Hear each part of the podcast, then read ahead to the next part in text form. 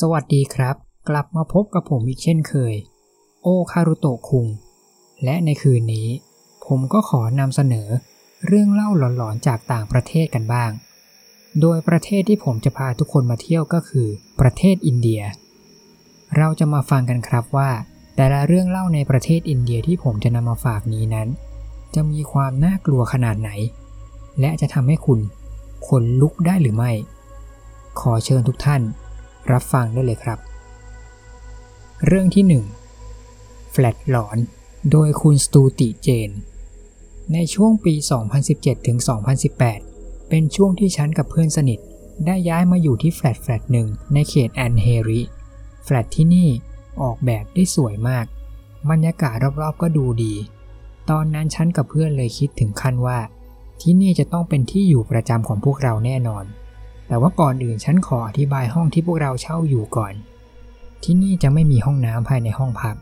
ซึ่งใครที่จะมาอาบน้ำหรือจะใช้ห้องน้ำต้องเดินมาที่ห้องน้ำส่วนกลาง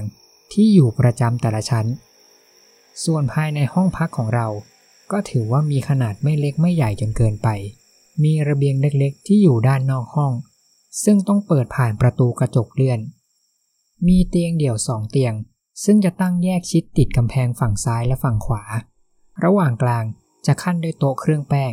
ที่ตั้งติดกับกำแพง ลักษณะคร่าวๆของห้องชั้นก็จะมีประมาณนี้ ช่วงที่เราย้ายมาที่นี่ใหม่ ๆ มันก็คือช่วงที่เราเพิ่งจะเรียนจบและกำลังหางานทำและเพียงไม่กี่วันหลังจากที่เราย้ายเข้ามาที่นี่ เราก็ได้รับข่าวดี นั่นก็คือ เราได้เข้าทำงานในสถานที่ที่ฉันกับเพื่อนเคยสมัครไว้ และอยากจะเข้ามาทำงานที่นี่มากๆ ทุกอย่างมันดูเพอร์เฟกไปหมด ตั้งแต่เรามาอยู่ที่นี่ แต่มันก็มีเรื่องกวนใจฉันอยู่อย่างหนึ่งในช่วงกลางคืน ช่วงตอนกลางคืน เวลาที่ฉันจะต้องเดินไปเข้าห้องน้ำที่แฟลต ฉันจะรู้สึกเหมือนว่า มีใครบางคนคอยมองตามฉันตลอด ทั้งที่เวลานั้นมันดึกมาก และมีแค่ฉันคนเดียวที่มาเข้าห้องน้ำแต่ตอนนั้นฉันก็ไม่คิดอะไรมาก เพราะเข้าใจว่าอาจยังไม่คุ้นกับแฟลตนี้ เลยยังมีความรู้สึกแปลกๆแบบนี้อยู่ จนมีอยู่คืนหนึ่ง ตอนนั้นเป็นช่วงเดือนพฤศจิกายนปี 2017 เวลาประมาณตีสามกว่าๆฉันกำลังนอนอยู่ในห้องกับเพื่อนฉัน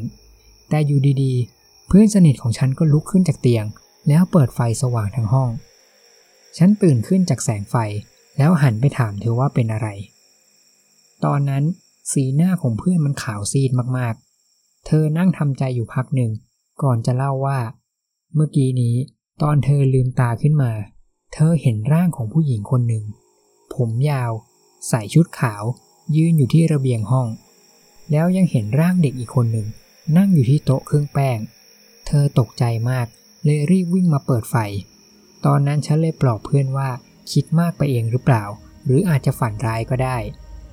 และหลังจากนั้นเราก็กลับเข้านอนตามปกติ แล้วทำเหมือนว่าไม่มีอะไรเกิดขึ้น หลังจากวันนั้นมาก็ไม่มีเหตุการณ์แปลกๆเกิดขึ้นมาหลายวันมาก จนฉันกับเพื่อนก็ลืมเรื่องนี้ไปแล้ว จนกระทั่งมาถึงเดือนมกราคมปี 2018 เช้าวันนั้น ตอนที่ฉันกับเพื่อนกำลังเตรียมตัวจะไปทำงาน เพื่อนก็บอกกับฉันว่า เมื่อคืนเห็นผู้หญิงคนเดิม ที่เคยเจอเมื่อปลายปีที่แล้ว มาปรากฏตัวที่ตอนดึกในห้องนอนอีกแล้ว แต่คราวนี้ไม่มีเด็กโผล่มาด้วย ฉันเลยถามเพื่อนกลับไปว่า แล้วทำไมเธอไม่มาปลุกฉัน เพื่อนเลยบอกว่า คิดว่าฉันคงไม่เชื่ออยู่แล้ว และไม่อยากจะรบกวน เลยตัดสินใจที่จะไม่ปลุกแล้วคลุมโปงนอนจนถึงเช้า ซึ่งมันก็เป็นอย่างที่เพื่อนฉันบอกนั่นแหละ ฉันก็ยังคิดเหมือนเดิมว่า เพื่อนคงคิดมาก หรือไม่ก็ฝันร้ายไปเอง จนกระทั่งสองคืนต่อมา มันก็ถึงตาของฉันบ้าง คืนนั้นเป็นเวลาเท่าไหร่ฉันก็จำไม่ได้ ตอนนั้นฉันเผลอสะดุ้งตื่นขึ้นมา เพราะได้ยินเสียงอะไรบางอย่างเคาะขึ้นมาในห้อง ฉันค่อยๆ หันหัวไปทางที่เพื่อนของฉันนอนอยู่ แล้วลืมตาขึ้นมา และฉันก็เห็นผู้หญิงคนนั้น เต็มสองตาครั้งแรก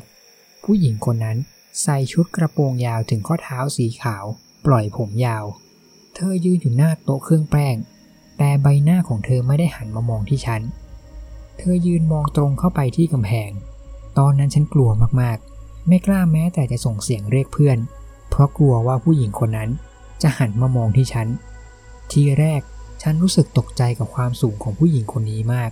เพราะหัวของเธอเกือบจะติดชิดกับเพดานห้อง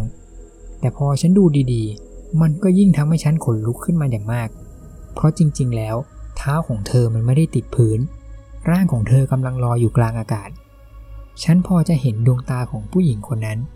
มันเป็นสีขาว ไม่มีลูกตาดำและที่มันแปลกอีกเรื่องก็คือ ดวงตาทั้งสองข้างของเธอ มันมีแสงสว่างออกมา คล้ายกับแสงจากหลอดไฟสีขาว แต่ใบหน้าของเธอนั้นกลับมืดดำมากๆ จนมองไม่เห็นว่าเธอมีหน้าตาเป็นอย่างไร ฉันมองจ้องร่างนั้นอยู่ไม่กี่วินาที ฉันก็รีบหลับตา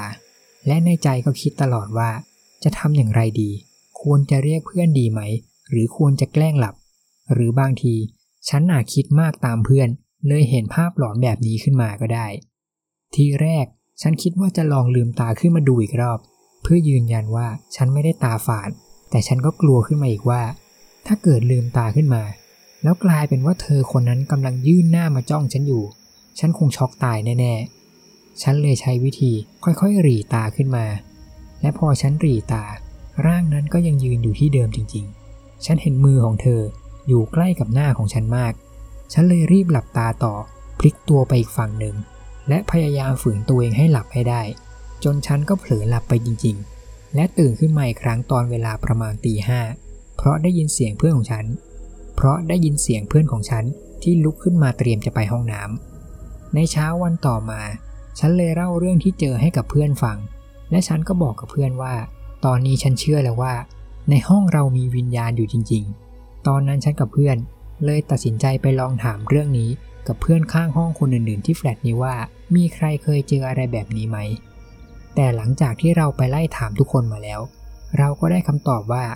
ไม่มีใครเคยเจอเรื่องอะไรแบบนี้มาก่อน และที่นี่ก็ไม่เคยมีข่าวใครมาเสียชีวิต เพราะที่นี่ก็เป็นแฟลตใหม่ที่เพิ่งสร้างมาได้ไม่นาน และหลังจากที่ฉันเจอเหตุการณ์แบบนั้น มันก็เหมือนกับว่าเป็นการปลดล็อก ให้ฉันต้องเจอเรื่องแปลกๆแบบนี้ต่อเนื่องทุกคืน หลายๆ คืนที่ฉันนอนอยู่ ฉันจะรู้สึกว่ามีคนเดินขึ้นมาบนเตียง แล้วเดินวนไปมาที่รอบตัวฉัน บางคืนถ้าเพื่อนไม่อยู่ที่ห้อง และฉันนอนอยู่ในห้องคนเดียว ฉันจะรู้สึกได้ว่า มีมือใครบางคนกำลังมาม้วนเล่นผมของฉันอยู่ ฉันเคยลืมตาขึ้นมาดู แต่ก็จะไม่เจอว่ามีใครอยู่ตรงนั้นแล้วแม้แต่คนเดียว จนสุดท้าย ฉันกับเพื่อนก็เริ่มทนความหลอนไม่ไหว เราเลยตัดสินใจไปซื้อเครื่องราง ที่มาใช้กันผีมาเก็บไว้ภายในห้องของเรา ซึ่งดูเหมือนมันจะได้ผลดีมากๆ เพราะเพียงแค่มีเครื่องรางนี้ตั้งในห้อง ในคืนนั้นเราก็ไม่เจอเหตุการณ์แปลกๆอีกเลยต่อเนื่องมาหลายวัน แต่มันก็ยังคงมีความรู้สึกบางอย่าง ที่มันอึดอัดและบอกว่า ห้องนี้นั้นมันยังมีอะไรบางอย่างอยู่ นอกจากฉันกับเพื่อน สุดท้าย พวกเราก็เลยตัดสินใจที่จะยอมย้ายออกจากแฟลตนี้ และปล่อยให้คนอื่นมาอยู่เช่าต่อ ตอนที่พวกเราย้ายออกมา ฉันก็ได้มีโอกาสเจอกับคนที่มาเช่าต่อจากพวกเรา เขาเป็นผู้ชายที่มาอยู่ตัวคนเดียว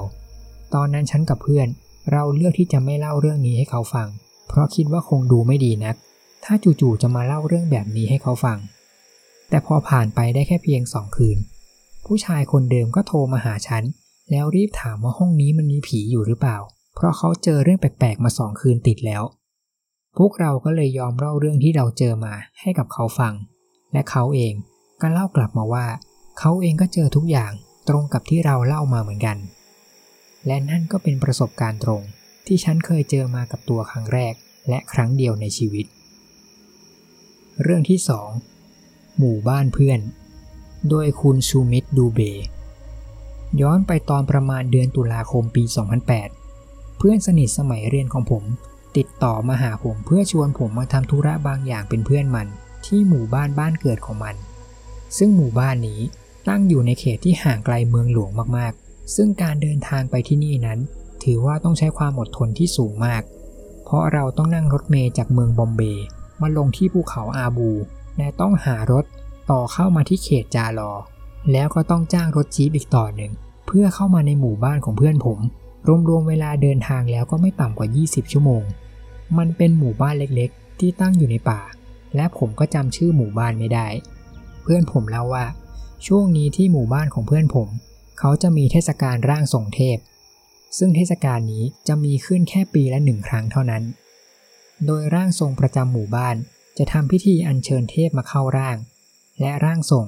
ก็จะทำพิธีสวดอวยพรให้กับคนในหมู่บ้าน และเปิดโอกาสให้ทุกคน สามารถเข้าไปถามคำถามกับร่างทรงได้ เพื่อขอให้ท่านช่วยตอบปัญหาต่างๆ ตอนนั้นพวกเราได้ทันไปเห็นตั้งแต่เริ่มพิธีกรรม ซึ่งตอนนั้นเป็นเวลาประมาณ4ี่โมงเย็น และผมก็อยู่ร่วมงานจนจบ ซึ่งตอนนั้นก็เป็นเวลาถึง4ี่ทุ่มแล้ว ทีแรกเพื่อนผมบอกให้ผมมาอยู่พักที่บ้านครอบครัวของมันก่อน แล้วพรุ่งนี้ค่อยกลับเข้าเมือง แต่ตอนนั้นผมยังมีงานที่ค้างอยู่เยอะมาก และผมก็อยากจะรีบกลับไปเคลียร์งานต่อ ผมเลยบอกเพื่อนว่า ยังไงเราก็ต้องกลับเลย เพราะผมมีงานค้างอยู่เยอะมาก สุดท้ายเพื่อนผมเลยยอมตามใจผม ผมโทรเรียกรถจี๊ปคันเดิม ที่มาส่งพวกเราให้มารับเราที่หน้าหมู่บ้าน ตอนนั้นเราต้องรออีกเกือบ 90 นาที กว่ารถจะขับเข้ามาถึงหมู่บ้าน แต่ก่อนที่เราจะออกจากหมู่บ้าน ชาวบ้านหลายคนก็เข้ามาเตือนว่า อย่าเพิ่งออกจากหมู่บ้านในช่วงเวลานี้ เพราะเวลานี้นั้นมันมีผีกับปีศาจชั่วร้ายออกมาเดินในป่า แต่พวกเราก็บอกว่าเราจำเป็นต้องรีบไปแล้วจริงๆ ไม่งั้นจะไม่ทันทำงาน หลังจากเราออกจากหมู่บ้านมาได้แล้วจริง ๆ เพื่อนของผมมันก็นั่งที่เบ่อหลัง และหลับไปทันทีที่ก้าวขึ้นมาบนรถ ส่วนผมก็นั่งกับคนขับที่หน้ารถ และชวนคนขับพูดคุยไปด้วยระหว่างทาง โดยคนขับของเราเป็นคุณลุงอายุประมาณ 50 ปี เส้นทางที่นี่ไม่มีถนนลาดยาง และบวกกับตลอดทั้งทาง ก็มีบ่อหลุมขรุขระเยอะมาก รถของเราจึงขับด้วยความเร็วมากไม่ได้ ผมจำได้ว่าความเร็วของรถของเราอยู่ที่ประมาณ 20 กิโลเมตรต่อชั่วโมง และระหว่างที่รถกำลังเดินทางอยู่นั้น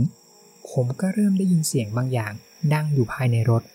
มันคล้ายกับเสียงกระซิบของใครบางคนกำลังพูดว่า เอ เอ แต่ผมก็คิดว่า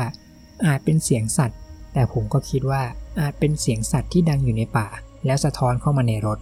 และไม่กี่วินาทีหลังจากนั้น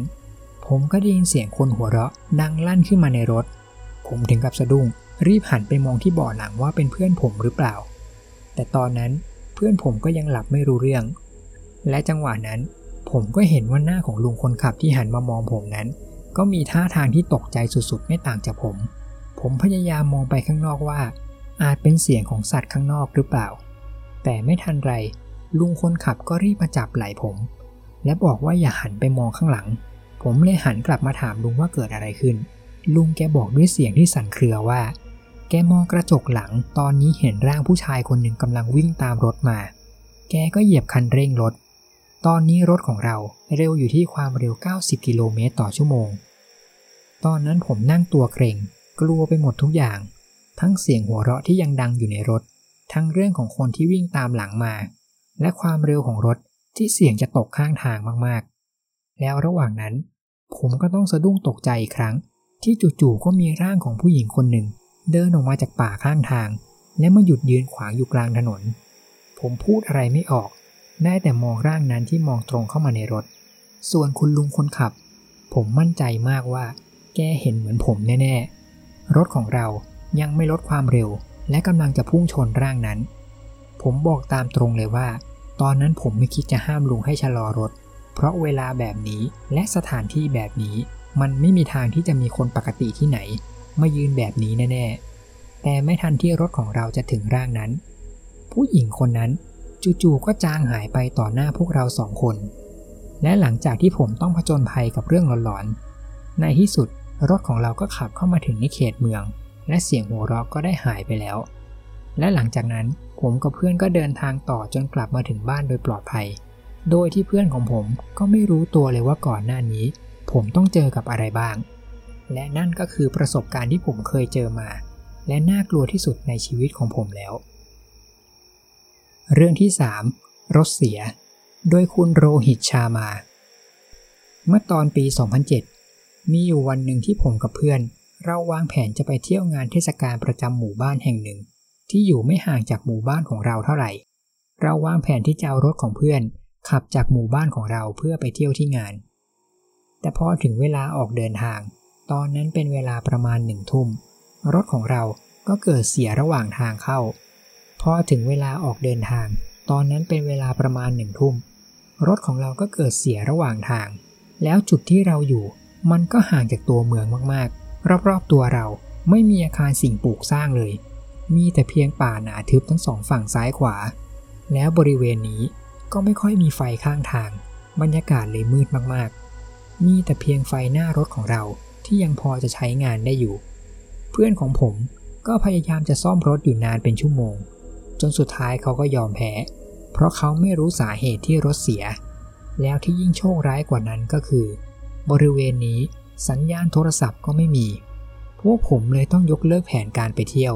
และเปลี่ยนเป็นหาโบกรถที่วิ่งผ่านบริเวณนี้แทน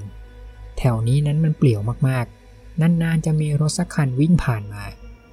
ผมกับเพื่อนเราลองโบกรถที่วิ่งมา แต่พวกเขาก็ปฏิเสธและขับผ่านพวกเราไป จนเวลาตอนนั้นก็ถึงสามทุ่มกว่าแล้ว แต่เราก็ยังโบกรถไม่ได้สักที ตอนนั้นผมก็เห็นรถคันหนึ่ง ขับเข้ามา ผมก็เลยรีบไปโบก แต่ก็เหมือนเดิม รถคันนั้นขับผ่านเราไปไม่สนใจ รออีก 20 นาที ผมก็เห็นรถอีกคันหนึ่งกำลังขับมา และก็ผลลัพธ์เหมือนเดิม รถคันนั้นขับผ่านไปอย่างไม่ใยดี จนเวลาผ่านไปอีกหนึ่งชั่วโมง ผมก็เห็นรถกำลังขับมา ผมก็โบกรถเหมือนเดิม และผลลัพธ์ก็เหมือนเดิม แต่ว่าคราวนี้ผมกลับขนลุกขึ้นมา เพราะผมเพิ่งนึกขึ้นได้ว่า รถที่ขับผ่านเราไปตลอดตั้งแต่สามทุ่ม มันคือรถคันเดิมมาตลอด ผมจำได้ไม่ผิดแน่ๆ รถกระบะสีแดงเก่าๆ ผมเห็นป้ายรถทะเบียนคันนั้น มันเหมือนเดิมทุกครั้งแน่ๆ ผมรีบสะกิดบอกเพื่อน บอกว่ารถคันนั้น มันคือคันเดิมที่ขับผ่านเรามาหลายครั้งแล้ว แต่เหมือนเพื่อนผมมันก็ยังไม่รู้ตัว มันบอกว่าผมมาคิดมากไปเอง มันเป็นไปไม่ได้หรอก แล้วอีกอย่างถนนเส้นนี้นั้น มันเป็นถนนเส้นตรงยาวๆ คงไม่น่ามีใครมาขับรถวนเล่นแถวนี้ได้ง่าย ๆ แต่พูดยังไม่ทันจบ ก็มีแสงไฟของรถคันหนึ่งกำลังวิ่งมาทางเรา ผมเพิ่งนึกขึ้นได้อีกเรื่องหนึ่ง ทุกครั้งที่มีรถวิ่งผ่านเรา มันจะวิ่งมาจากทางขวาไปซ้ายตลอด และคราวนี้มันก็เหมือนเดิม รถคันนั้นวิ่งมาจากทางขวา ตอนนั้นผมเริ่มกลัวมาก จนรีบกระโดดเข้ามานั่งในรถ ตอนนั้นผมกลัวมาก จนรีบกระโดดเข้ามานั่งในรถเพื่อน แต่เพื่อนของผมมันก็ยังไม่เชื่อ และโบกเรียกรถคันนั้น แต่ทันทีที่มันเห็นรถคันนั้นใกล้ๆ เพื่อนผมมันก็รีบวิ่งเข้ามานั่งในรถด้วย เพราะว่ารถคันนั้นมันคือรถกระบะสีแดงคันเดิม และทะเบียนรถเดิม ถึงรถคันนั้นจะขับผ่านพวกเราไปแล้ว แต่ตอนนั้นผมกับเพื่อน เราก็ไม่กล้าลงออกจากรถแล้ว และเราตัดสินใจนอนหลับในรถจนถึงเช้า และค่อยหาโบกรถกลับหมู่บ้านของเรา หลังจากที่ผมกลับมาถึงบ้าน ผมก็เล่าเรื่องนี้ให้ลุงของผมฟัง ลุงของผมเลยบอกว่า อย่าไปใช้ถนนเส้นนี้ตอนดึกๆ เพราะคนแถวนี้เขารู้กันดีว่าตรงนั้นมันเฮี้ยนมาก และนั่นก็คือประสบการณ์หลอนๆที่ผมเคยเจอเองกับตัว และทั้งหมดนี้ครับ ก็คือ 3 เรื่องเล่าหลอนๆของชาวเน็ตประเทศอินเดีย เป็นอย่างไรบ้างครับ มีใครชอบเรื่องไหนเป็นพิเศษไหมครับ หรือมีเรื่องแปลกๆ แบบนี้ อยากจะเล่าก็พิมพ์คอมเมนต์เข้ามาพูดคุยกันได้เลยนะครับ ขอขอบคุณทุกท่านที่ติดตามรับฟังเรื่องราวจนจบครับ ใครที่ชอบเรื่องเล่าแบบนี้ ผมก็ขอฝากกดแชร์และกดติดตาม เพื่อเป็นกำลังใจในการเล่าเรื่องราวใหม่ๆด้วยครับ ช่วงนี้โควิดกำลังระบาดหนัก ผมก็ขอให้ทุกคนรักษาสุขภาพและปลอดภัยกันทุกคนนะครับสำหรับตอนนี้ ผมก็ต้องขอกล่าวคำว่า ขอบคุณ และ สวัสดีครับ